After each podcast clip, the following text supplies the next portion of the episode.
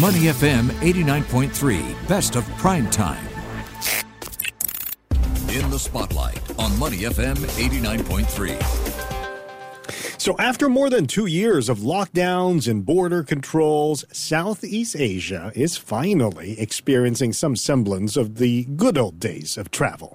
some semblance of some. it. And in many cases, not so good old days when we consider the situation in Europe. But in Asia, generally, we've been okay. According to flight data analytics from Cirium, flights are steadily returning to 2019 levels in the region's major economies. We're talking here about Singapore, Thailand, and Malaysia. Malaysia being the most popular destinations this year. Tourism, of course, a key moneymaker for Southeast Asia, including Singapore. And some travel agencies said that after Singapore dropped its pre travel testing requirement in April, business has been picking up fast and furious. So that is a good sign for the tourism industry, right? Yep, for sure. But what lies ahead? Well, to talk more about this, Yap Chin Siang joins us. He's Deputy Chief Executive of the Singapore Tourism Board. Hi, Chin Siang. Hi, thanks for having me. Glad to have you on, especially if we're going to be talking all about holidays and tourism in general. it puts our audience in such a good mood and it puts us in a good mood as well, doesn't it? Now, since April this year, when Singapore started welcoming all vaccinated travelers with no quarantine or testing requirements, we have seen, of course, an increase in visitor arrivals at the airport. And this definitely has helped with our hotel and retail recovery as well. How happy are you with the numbers so far? I mean, are they something to be really happy about, or should we keep our happiness in check, considering that we're not really out of the woods yet, are we, when it comes to COVID 19 as well?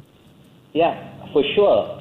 Um, the removal of the testing requirements for fully vaccinated travelers has certainly made it easier and more convenient for travelers to come to Singapore. Uh, we are therefore very heartened that the recent international visitor arrivals, or IVA in short, have borne out the fact that there is very strong pent-up demand for travel to Singapore, even from travelers from our longer haul markets.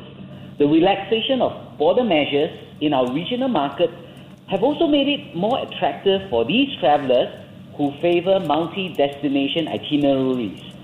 Our IVA figures for the past few months uh, I would say, have been very, very encouraging.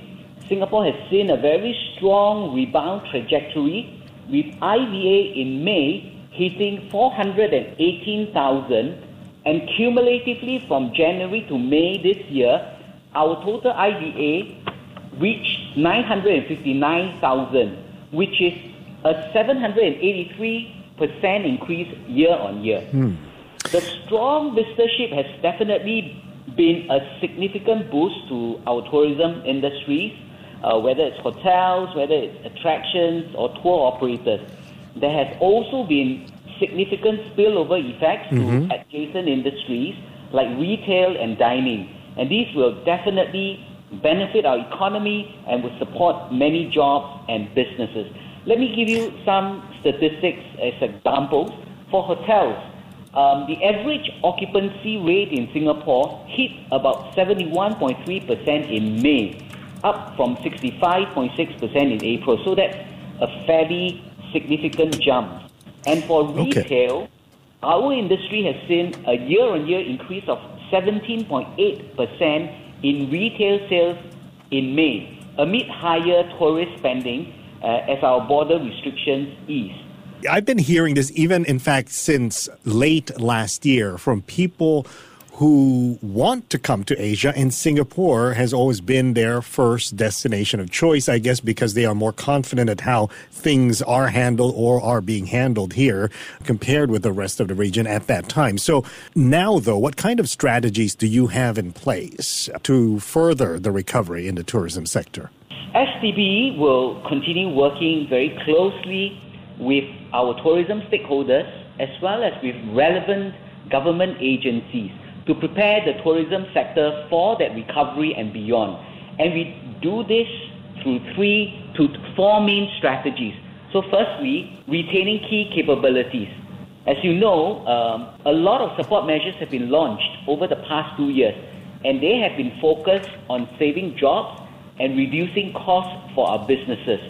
And as the industry prepares for recovery, STB will focus on investing in future tourism growth by building up manpower capabilities through initiatives like the Tourism Careers Hub, which aims to provide training and skills upgrading for tourism workers and firms.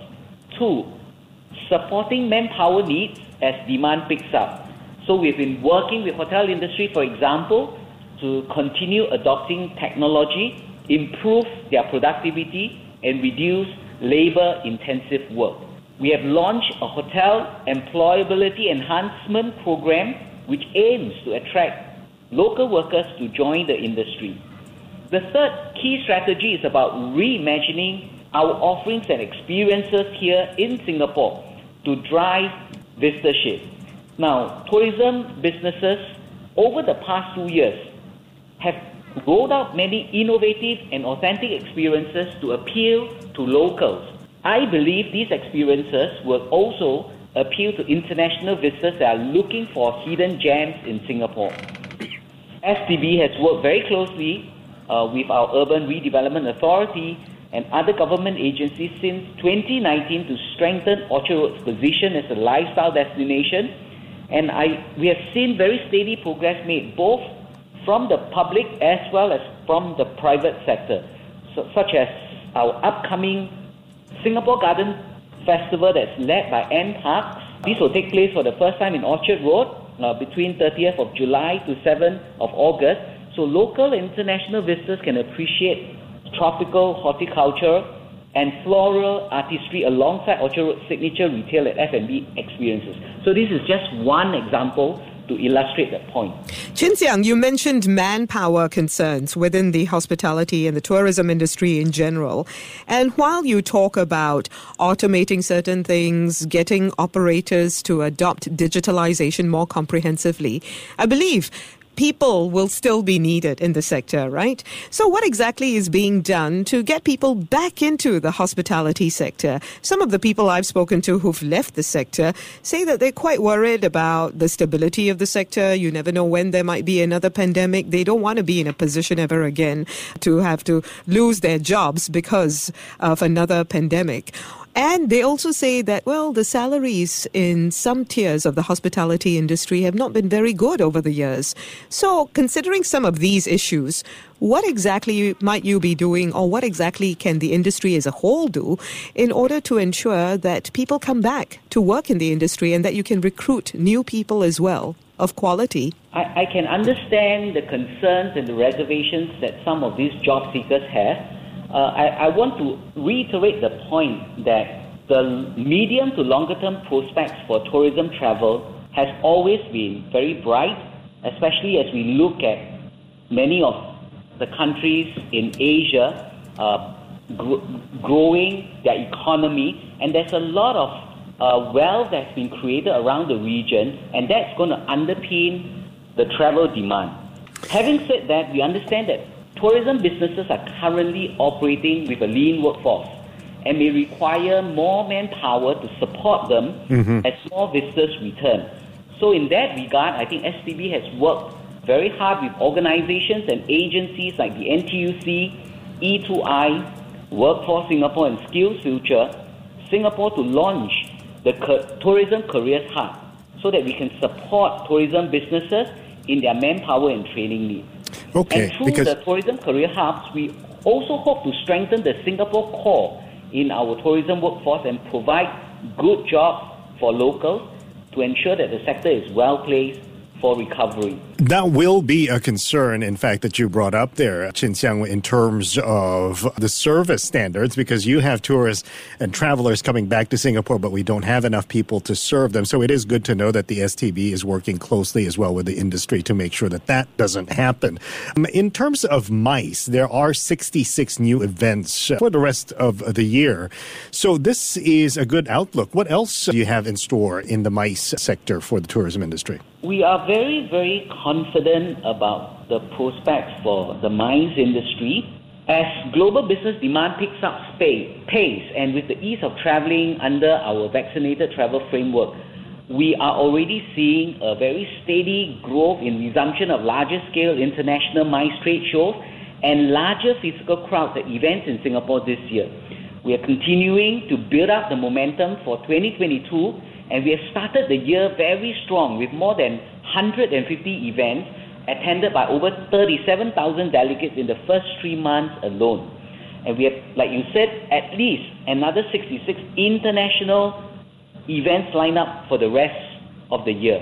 While it is quite challenging to, for us to predict what the future might hold, and we remain watchful about the global situation, if all goes well, we do expect or are, are optimistic that MICE can make a full recovery in two to three years' time. Chin Siang, I just have a question since you alluded to the future and the fact that, you know, we can't really foresee the problems that might arise in the future. I'm sure that COVID 19 has taught players in the tourism industry a lot of lessons. As far as you can see, what are some of the key takeaways from the last pandemic that might actually help all tourism operators weather another future pandemic? There are also other storms to weather. For example, the possibility of a recession. You know, you don't want the industry once again becoming impoverished in the event of such headwinds. Yes, I think you're right. The, the pandemic will continue to evolve, and, and with this, there will always be some uncertainty. But the good thing is, over the last two years, we have learned to, together with our stakeholders, to be very agile, to be very innovative in our work. For example, during that, the, the last two years, we have worked with stakeholders to pivot to virtual experiences so that they can maintain mind share and make use of the downtime uh, to refresh and reimagine our tourism offerings. We have also forged a closer relationship with our industry stakeholders, and we believe that these will give us a very strong foundation to respond quickly to any challenges that might emerge.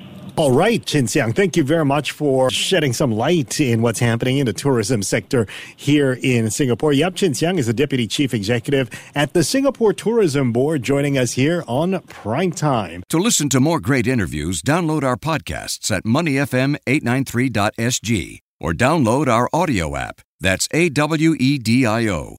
Available on Google Play or the App Store.